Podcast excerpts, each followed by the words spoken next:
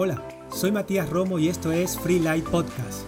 Quiero darte las gracias por unirte hoy a nosotros. Espero sinceramente que esta palabra te aliente, edifique tu fe, pero sobre todas las cosas que te lleve a una relación más profunda con Dios. Disfruta de la enseñanza.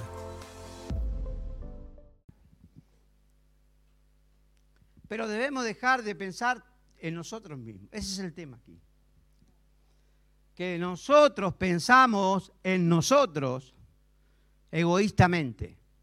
Y no, no, tenemos que hacer eso. No hemos nacido para... ¿Usted piensa que Jesús se preocupó por él?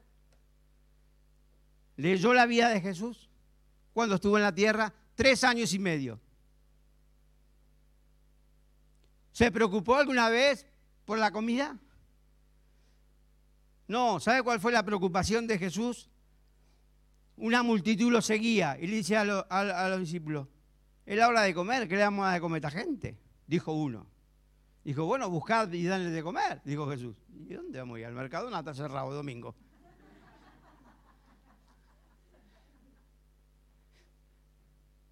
Entonces digo, bueno, vino uno que tenía un poquito de fe, menos mal que era un poquito. Dijo, bueno, yo tengo cinco panes y dos peces. ¿Y cómo le vamos a comer cinco panes dos peces a 20 mil personas? Habrá dicho alguien. Jesús dijo, bueno, tráelo acá que vamos a orar. Oraron y suplió para las 20 mil personas que había ahí. Todos comieron y el que puso los cinco panes y los dos peces se llevó un montón de cestas para su casa. ¿Por qué? Guardaron lo que sobraron y se lo llevó para su casa. Comieron un mes. Porque Dios suple en abundancia. ¿Me entiendes? Pero cuando tú pones la confianza en Él, cuando tú lo conoces y dices, no, no, no, este problema no lo voy a poder solucionar yo, pero este problema me lo soluciona Jesús.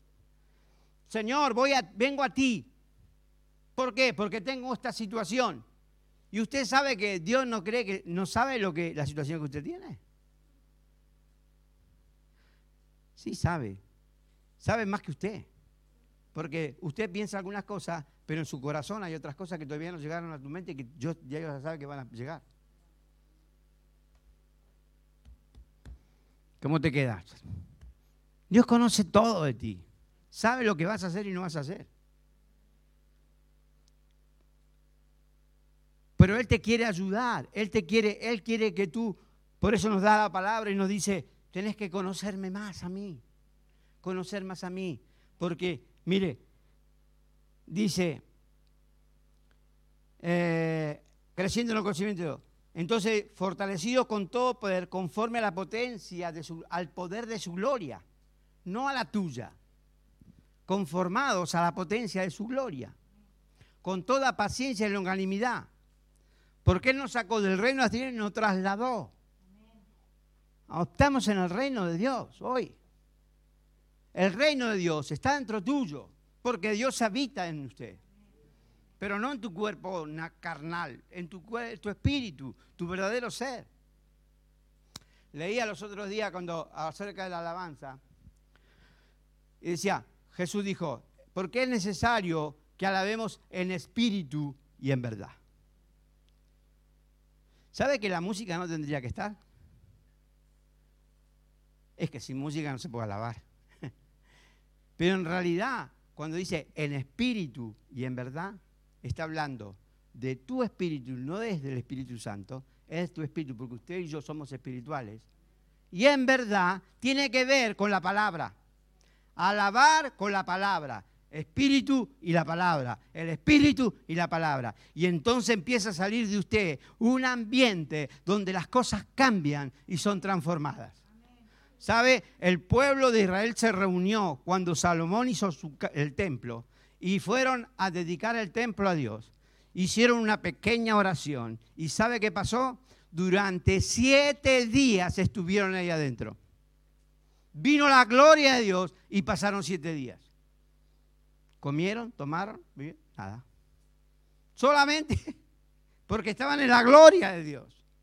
Cuando usted está en la gloria de Dios, pasan cosas. Pasan cosas porque el ambiente espiritual se empieza a mover. Porque Dios habita en la alabanza de su pueblo. Por eso debemos aprender a alabar con nuestro corazón. Empezar a conocer a Dios y a decirle, te glorifico Señor, te doy gracias Padre, por todo el amor que tienes hacia mí, por tu gran misericordia, por todas aquellas cosas que hiciste para mí, por haberme librado del pecado, por haberme librado de, de la enfermedad, por haber prosperado mi vida. Gracias por ser mi Dios y suplir todo para mí. Gracias porque yo y mi casa caminaremos todos los días contigo. Siempre estaremos contigo. No tendremos falta de ningún bien porque tú eres nuestra fuente, tú eres quien suple. Amén. Entonces, cuando usted empieza a hacer estas cosas, la confianza que usted tenga en Dios aumentará. La confianza en Dios aumentará. ¿Sabe? Hoy, con mi amada esposa, llevamos, yo se lo dije otro día, ¿no? 43 años de casado, 45 años juntos, 45 y medio, más o menos. Y hoy la confianza uno en el otro es mucho mayor que cuando llevábamos uno, dos, tres, cuatro, cinco, diez, veinte, hasta el otro día. no, es mucho mayor hoy que hace tiempo atrás, que al principio. ¿Por qué? Porque nos conocemos nos conocemos muy íntimamente, mucho, mucho, nos conocemos mucho. No hay pelea, mentira. No hay pelea. Nos peleamos. Es verdad que nos podemos desencuentro. Uno piensa una cosa, otro piensa otra cosa. Al final yo soy el bueno, pero bueno. Usted sabe. Pero ¿Sabe cuánto dura su enojo? Cinco minutos, no sé, o menos. Poco. ¿Por qué? Porque ya nos conocemos y sabemos cómo. Sabemos lo que hay que hacer para arreglar todo. Pero cuando usted no sabe, o cuando no sabíamos, las peleas duraban mucho. Mucho tiempo. Y ahí tenía que volver a empezar a hablar, hablar, hablar, hablar, otra vez hablar, otra vez hablar para arreglar las cosas. ¿Me entiende? Pero cuando usted empieza a adquirir conocimiento y estar tan cerca y tiene confianza, usted se puede apoyar en esa persona, en esa y no le va a fallar. ¿Sabe quién no te va a fallar? Nosotros somos los que fallamos. Nosotros somos los que siempre fallamos, pero él no falla nunca.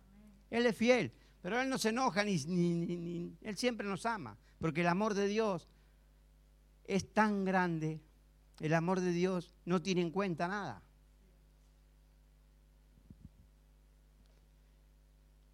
No tiene en cuenta todo el fallo que pueda cometer yo hacia Él. Entonces, cuando usted tiene este, esta confianza, entonces usted puede empezar a vivir la vida que Él dio, te dio. Entonces, como le dije los otros días, el miércoles pasado, usted puede empezar a vivir por fe. ¿Qué vivir por fe? Vivir por, lo, por aquellas cosas que creemos. ¿Se acuerda?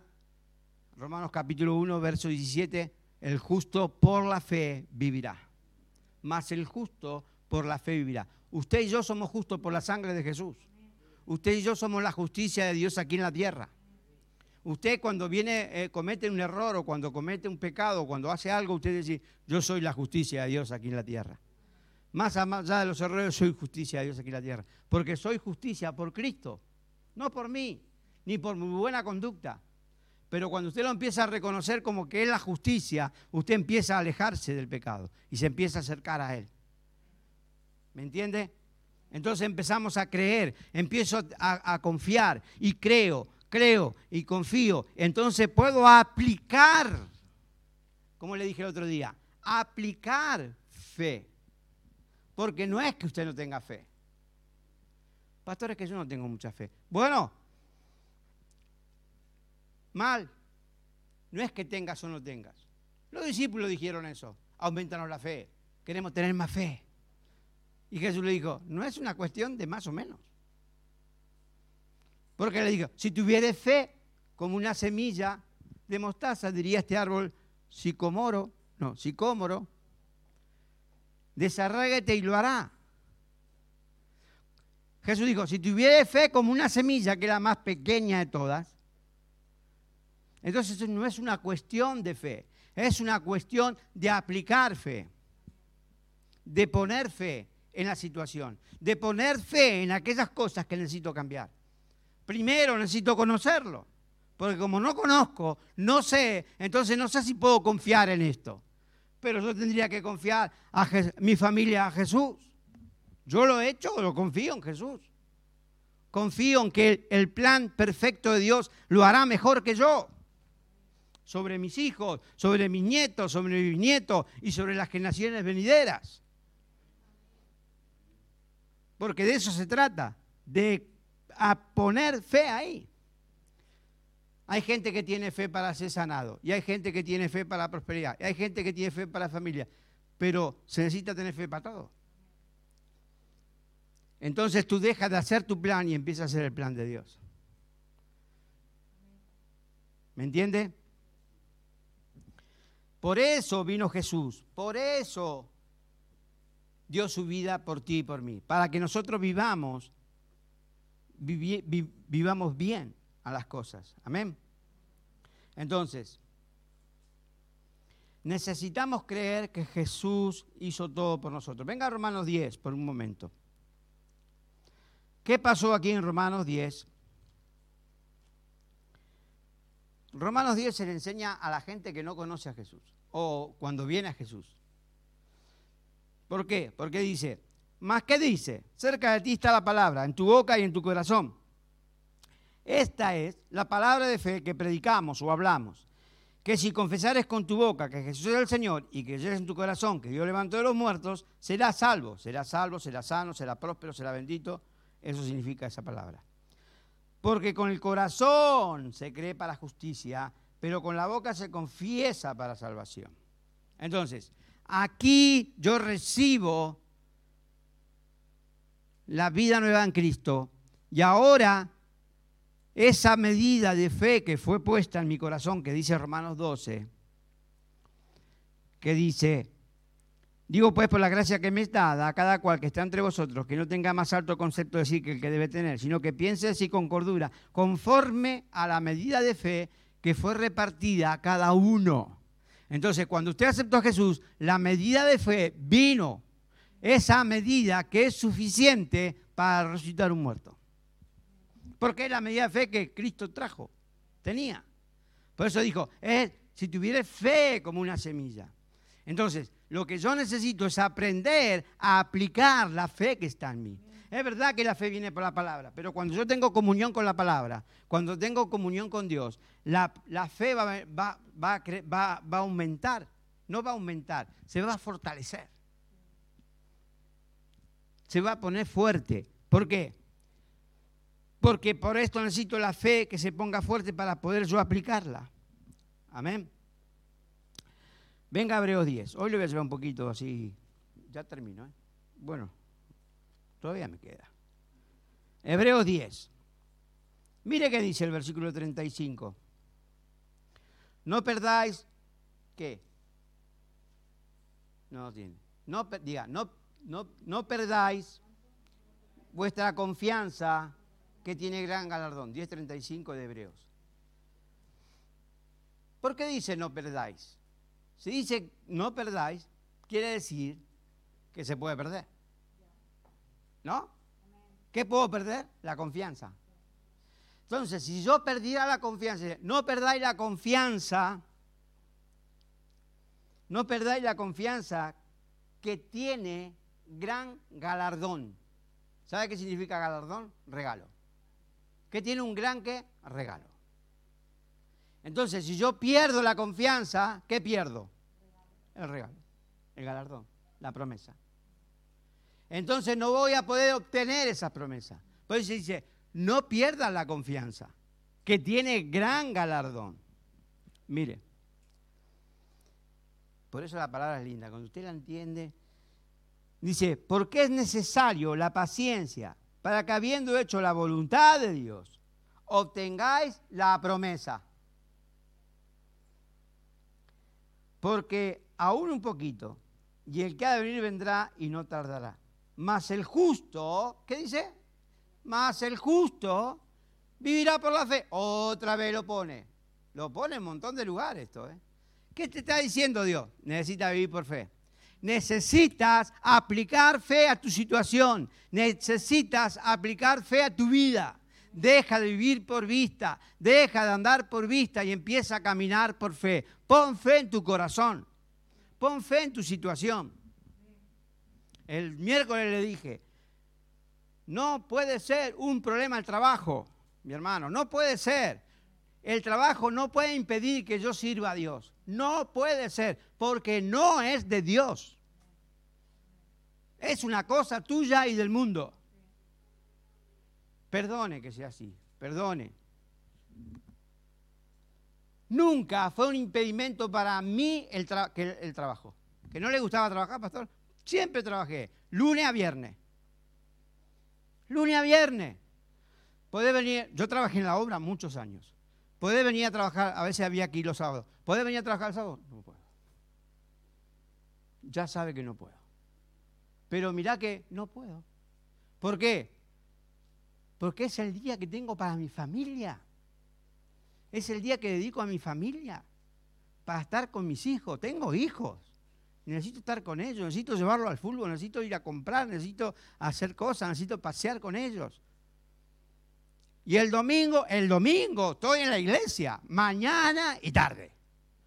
Porque era, así. Hoy tenemos una bendición. Solo mañana. Mañana y tarde, porque había culto a la mañana, había culto por la tarde. Bueno, pero ya era pastor. No, no, no era pastor, estaba ahí, como usted, creyente. Después fui pastor. Primero fui creyente. y, le alcanzaba. Es igual, Dios suple. Si Dios no suple, entonces trabaja el sábado que te va a suplir, pero te va, ¿sabe qué va a pasar? Un día llegarás a la iglesia, vendrás al pastor y dirás, pastor, necesito que ore por mi familia porque tengo problemas. Tengo problemas familiares. Tengo problemas con mis hijos. ¿Sabe por qué? Porque no pasó tiempo con sus hijos. Yo tengo que pasar tiempo con mis hijos. Siempre buscamos nosotros pasar un tiempo con nuestros hijos. Bueno, está bien que los llevamos mucho tiempo también a la iglesia. ¿eh? Eso venía en la. Pero también teníamos un tiempo de, de, estar nosotros, de salir, de ir a la playa. Me acuerdo, ir a la playa todos los sábados, íbamos a la playa, todos los sábados. ¿Por qué? ¿Por qué no va el domingo? Porque el domingo voy a la iglesia. No voy a ir a la playa. Ni aunque esté de vacaciones. Bueno, si está de vacaciones, vaya. Pero cuando usted empieza a caminar radicalmente, así, de fuerte, tu vida cambia. Empieza a cobrar otro sentido. Tu familia cambia. Todo tu alrededor cambia. Tu entorno cambia.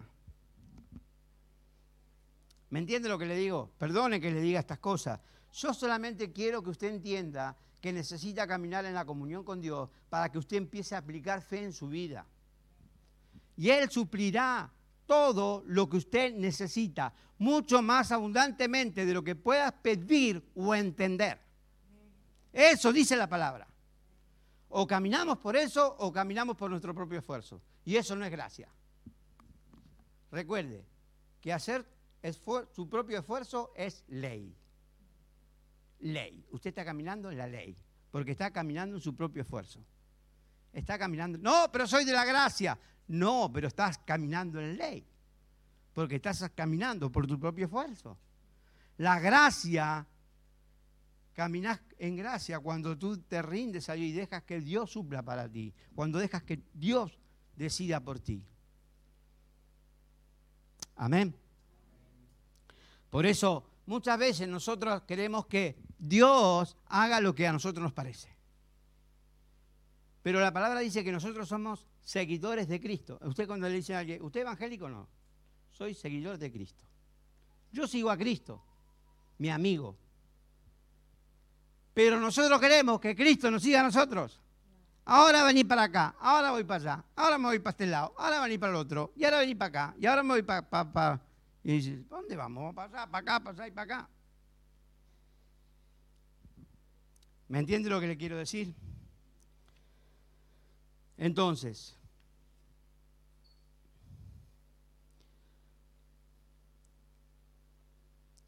no podemos hacer esto. No puedo ni creer, no puedo, ni debemos, ni debiéramos hacer que Cristo nos siga a nosotros. Debemos hacer, yo debo seguirlo. Amén. Y la Biblia está llena de ejemplos de esto, que hizo la voluntad de Dios y tuvo éxito. Todos los que siguieron a Jesús tuvieron éxito. Todos. Aún los discípulos. ¿O usted piensa que los discípulos trabajaban? Si no tenían tiempo. Si ahora empieza la iglesia y, Pedro se le ocurre predicar y, y, y 20.000 personas vienen, 3.000 dice la Biblia, pero 3.000 hombres. Súmenle las mujeres y súmenle los hijos. Porque la Biblia nunca habla de hombres y de mujeres. Solo hombres. 15.000 personas, póngale 5.000. 5.000 personas, una iglesia de 5.000. 5.000 problemas. No tenían tiempo. Tenían que atender a las viudas, tenían que atender a los huérfanos, tenían que atender a todos. ¿Y qué dijeron? No es justo que nosotros atendamos las mesas y, no, no, y no podamos tener comunión con Él. No poder pasar tiempo con Él. Eso está diciendo. Que orar y una palabra, no, no tener comunión con Él. No es justo. Venga a Romanos 4. Vamos a hablar de alguien que es aquel que es el Padre de todos nosotros. ¿Quién es? Abraham, el Padre de la fe. Padre Abraham tenía muchos hijos, muchos hijos tenía el padre Abraham. Yo soy uno, usted también. Eso se lo haremos Todos sabemos al Señor. Mano derecha, pie izquierdo. Y todo el mundo sigue así. Padre Abraham. Un día la vamos a cantar. Y todo el mundo haciendo así. Y después con las manos y después con los dos pies. Romanos capítulo 4. Ah, perdón, eh, lo busqué aquí. 4. Mire qué dice. 15. Pues la ley produce ira, pero donde no hay ley tampoco hay, transgresión. No hay transgresión porque no hay ley. Nosotros caminamos en gracia, no caminamos en ley. Por lo tanto, es por fe, para que sea por gracia. ¿Ve? Si no hay fe, no hay gracia. A fin de que la promesa sea firme para toda su descendencia. No solamente para lo que es de la ley, sino también para lo que es de la fe, la fe de Abraham el cual es Padre de todos nosotros. Como está escrito, está escrito en la Biblia, entonces es verdad. Te he puesto por Padre de mucha gente, está, está diciendo la, delante de Dios, a quien creyó, el cual da vida a los muertos y llama a las cosas que no son como si fuesen. Entonces, Abraham decidió a creer, a Dios, que iba a ser padre de una multitud serás padre de mucha gente. Ahora, lo curioso de esto, que Dios lo llama a Abraham y le dice, ahora te voy a ser padre de mucha gente. Pero resulta que Dios no sabría, digo yo, que la mujer de Abraham era estéril. Dijo, Señor, la mujer era estéril. no dijo nada, pero Dios sí sabía. Por eso dice, el que da vida, el que, el que da vida a los muertos, y llama a las cosas que no son como si fuesen. Entonces, acá hay un ejemplo. Dice, te he puesto por padre mucha gente delante de Dios a quien creyó, el cual da vida a los muertos llama las cosas que no son como si fuesen. Verso 18. Él creyó en esperanza contra esperanza para llegar a ser padre de mucha gente, conforme a lo que se le había dicho. Así será tu descendencia. Verso 19 y no se debilitó en la fe al considerar su cuerpo, que estaba ya como muerto, siendo de casi 100 años, o la esterilidad de la matriz de Sara. Tampoco dudó por incluirá de la promesa de Dios, sino que se fortaleció en fe, dando gloria a Dios, plenamente convencido que era también poderoso para hacer todo lo que había prometido, por lo cual también su fe le fue contada por justicia. Y ahora, este me encanta. Este me revoluciona a mí. Y no solamente con respecto a él se escribió que le fue contada por justicia. Mire qué dice 24. Sino también con respecto a nosotros, a quien, quienes han de ser contadas también por justicia. Esto es a los que creemos en el que levantó a los muertos a Jesús, Señor nuestro. No solamente a Él, ahora también a nosotros, también nos fue contada por justicia, por fe, porque hemos creído en Jesús. Ahora, usted y yo tenemos la capacidad, la misma capacidad de vivir, de hacer lo mismo que hizo Abraham. ¿Qué hizo Abraham? Se agarró una promesa que Dios vino, Dios vino personalmente a Abraham y le dijo, te voy a ser padre de mucha gente. Ahora, hubo un montón de problemas, un montón de dificultades, porque no fue al otro día, pasaron 25 años. Tenía 65 años aproximadamente cuando Dios, eh, Dios se aparece a Abraham y a los 90 años, 99 años, le dice, te voy a cambiar el nombre, porque tu nombre no me gusta. Porque su nombre era Abraham, que significa padre enaltecido, sin H, Abraham.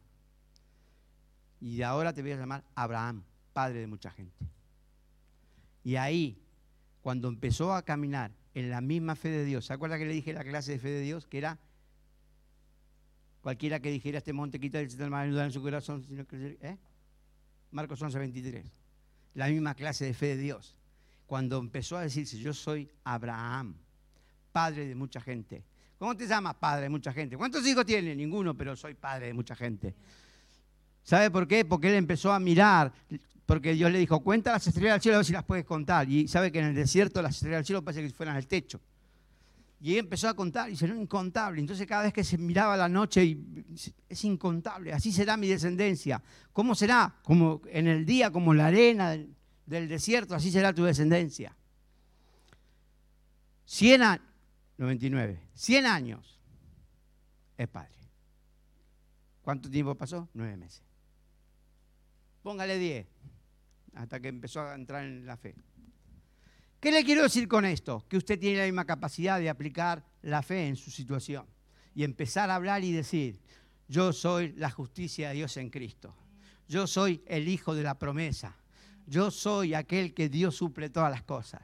Yo soy el sanado. Yo soy el libertado. Yo soy el bendito. En mí no hay maldición, sino hay bendición. No hay nada de ninguna cosa que no puede ser hecha para mí. Porque escrito está Escrito está, está en la palabra, está en la palabra. Él suplirá lo que tú necesitas. ¿Qué necesitas? Ve a tu amigo, corre a tu amigo y dile lo que necesitas. Si permaneces en mí y la palabra permanece en ti, pide lo que quiera que te será hecho. Eso dijo Jesús. Pero cuidado, no puedes pedir cualquier cosa y no permanecer. Tienes que permanecer en la palabra. Día tras día, día tras día, día tras día, día tras día. Voy un día, voy otro día, voy otro día, y voy otro día, voy otro día, hasta que se ha hecho. Eso significa, si permaneces en mí, permanecer en Él es en la palabra. Él es la palabra. Tener comunión con Él es estar en la palabra, mirar la palabra, buscar la palabra, encontrar el versículo. No vaya al pastor y le diga, pastor, deme un versículo para la familia. No, busque el versículo. Pregúntele a su amigo. Pregúntele a aquel que vive en usted. Espíritu Santo vive dentro de usted. Espíritu Santo ¿Qué necesito? ¿Cuál es la palabra que necesito para mi familia? Y el Dios Todopoderoso, aquel que es bueno contigo, te dirá, este. Y usted lo empieza a hablar, y lo empieza a meditar, lo empieza a poner en su corazón, lo empieza a poner en su corazón. Y cuida esa semilla, la protege de que el diablo venga y la quite, porque te la vendrá a robar, te la querrá quitar, porque te quiere matar y te va a matar. Si te descuidas, te mata. Te roba los sueños. Mata tu futuro. No te mata. hablamos de muerte y decimos, bueno, me va a matar, me voy para el cielo. No está hablando de eso. Está hablando de que matará todos aquellos sueños que tenga, proyectos que tenga, los matará. Es que yo tenía un proyecto con mi hijo, me lo mató. Yo quería que mi hijo sea jugador de fútbol, no quería que sea pastor, de verdad le digo. Y él me dejó jugar al fútbol por ir a, a la escuela bíblica. ¿Usted puede creer eso? ¿Qué quería yo? Jugar de fútbol. Es mi sueño. Yo quería ser jugador de fútbol. Pero como no lo pude hacer por vago, por atorrante, por, por, no, por no obedecer. Cualidades tenía para hacer, pero mi cabeza estaba en otra cosa. Yo quería que él sea. Pero él dijo, no, Dios quiere que yo sea otra cosa. Empecé a entender algunas cosas, después empecé a entender algunas cosas. En ese tiempo no, no, sabía mucho. Pero que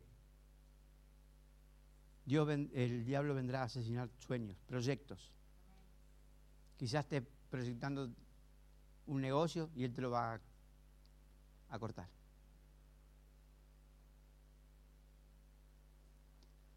Familia, hijos. Te roba hijos. ¿Cómo te los roba? Te los roba porque pierde la relación con ellos. Yo siempre digo a los padres y aconsejo, los hijos se pueden llevar para un lado o para otro hasta los 12 años, 13 como mucho. Después de ahí para adelante, olvídese deciden por sí solos. Y decidirán de acuerdo a lo que escuchen y vean. Entonces, ¿qué usted le ofrecerá? ¿O no le ofrecerá nada? Si no tomará sus decisiones de acuerdo a que ellos escuchen y vean. ¿Quién le está instruyendo? ¿Quién le está, quién está, ¿A quién está escuchando? ¿Quién es su consejero? Bueno, en el colegio, el, el, el tutor es un poquito homosexual, pero no importa, él lo aconseja bien. Bueno, quédese tranquilo que su hijo pasará por ahí. Oh, pastor, es duro. Bueno, lo que digo, que lo que hay hoy, lo que hay hoy, lo veo, yo camino mucho en Barcelona, veo mucho, y veo y me da rabia. ¿Cuántos chicos, jovencitos, 15, 16 años, que no saben lo que son? Ah, no sé si soy bisexual o soy homosexual, soy gay, no soy gay. No sé si me gustan los hombres, me gustan las mujeres. Bueno, pero tú Dios te hizo hombre, sí, pero no sé. Bueno, yo eres hombre. Si fuera hijo de un gato, sería un gato. Un gato no es un perro, es un gato. ¿Por qué? Porque nace un gato. Hay gato hembra, hay gato. Usted no va a ver gato hembra, hay gato. No hay dos gatos iguales. ¿Usted me entiende? O dos gatas.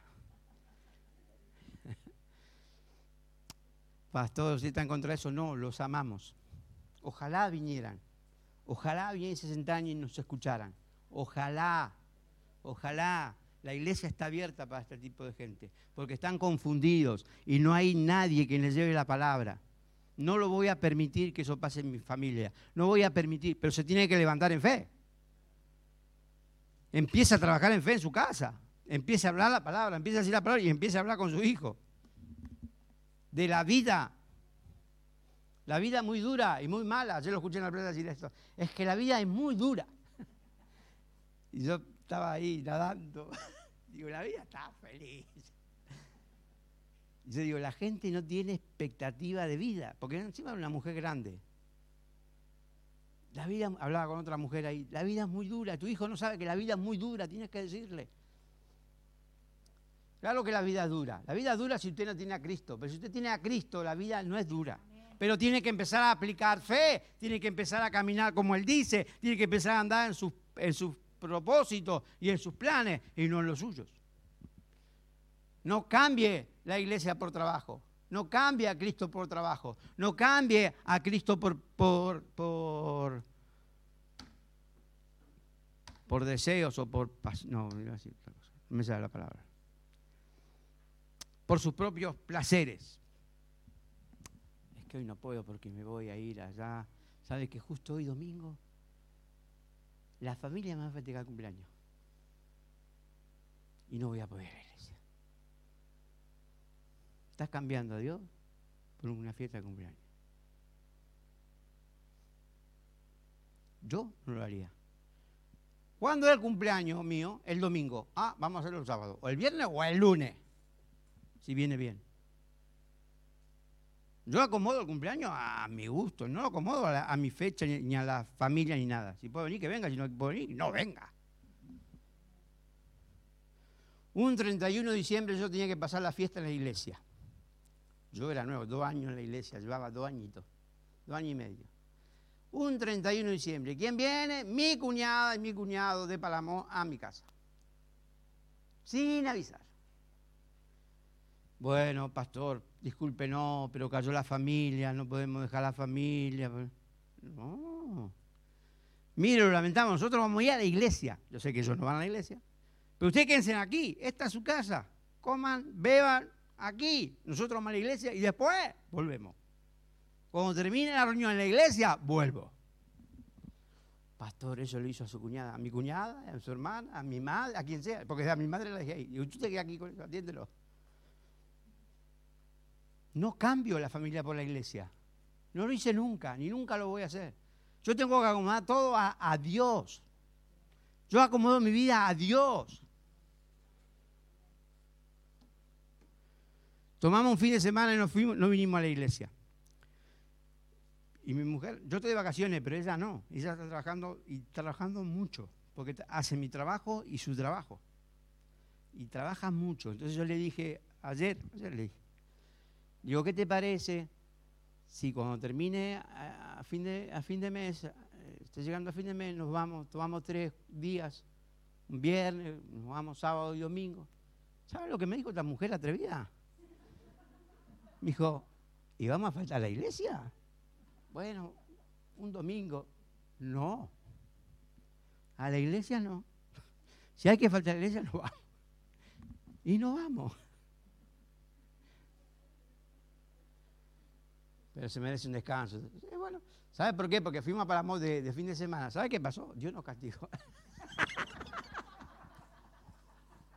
no. ¿Sabe qué pasó? la señora le dio un dolor en la rodilla, que no se pudo mover de la casa de mi cuñada ahí, no se pudo mover todo el fin de semana, con la pierna así, con, le pusimos vendaje, le hicimos todo, le oré, no podía ni caminar. Íbamos a, mi cuñada nos quería llevar a cenar a un restaurante y no pudimos ir, porque, pobre, mi cuñada tuvo que trabajar en su casa.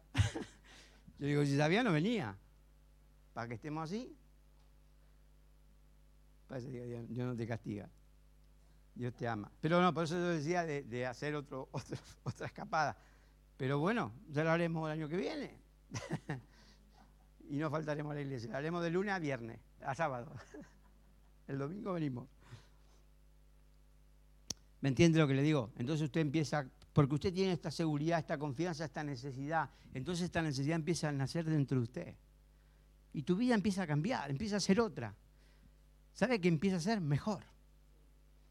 Porque de repente tú empiezas a encontrarte con cosas que no pensabas que te iba a encontrar. Es como una aventura, ¿sabes? Cuando usted va a un lugar y ve... Es, es que en Cristo es una aventura constante de cosas que te empiezan a pasar, pero cosas buenas. Porque usted está aplicando, usando la fe, caminando como Él dice, haciendo el propósito. Y eso es lo que Dios quiere hacer con usted. Por eso le quiero decir, es tiempo de que usted y yo aprendamos a conocer más a Dios y caminar más cerquita de Él. ¿Sabe? Hubo un hombre, Enoch, que caminó tan cerca de Dios que Dios se lo llevó. No murió. Caminó tan cerca de Dios, tenía tanta comunión con Dios, que yo dije, no te puedo dejar aquí, venite para mí, venite para casa. Lea de Enoch. Dios quiere que usted camine cerca de Él, porque Él está enamorado de usted. Él está enamorado de nosotros. Nos ama tanto, tanto, que fue capaz de dar a su propio Hijo para que usted y yo disfrutemos de una vida abundante. Para que usted y yo no padezcamos ninguna necesidad aquí en la tierra. Pero Él necesita que nosotros empecemos a confiar en Él, en ese amor que Él nos dio, en retribuirle ese sacrificio que hizo. ¿Cómo? Dando nuestra vida a Él porque usted es de Él. Usted vive por Él y para Él. Amén. Así que debemos aprender a hacer estas cosas y aplicar fe en nuestra vida. Tu vida cambiará, pero hacer su propio plan y empiece a hacer el plan. Padre, queremos darte gracias por tu palabra. Gracias por cuidarnos y amarnos tanto, Señor. Gracias, Señor, por la vida de fe que nos has regalado.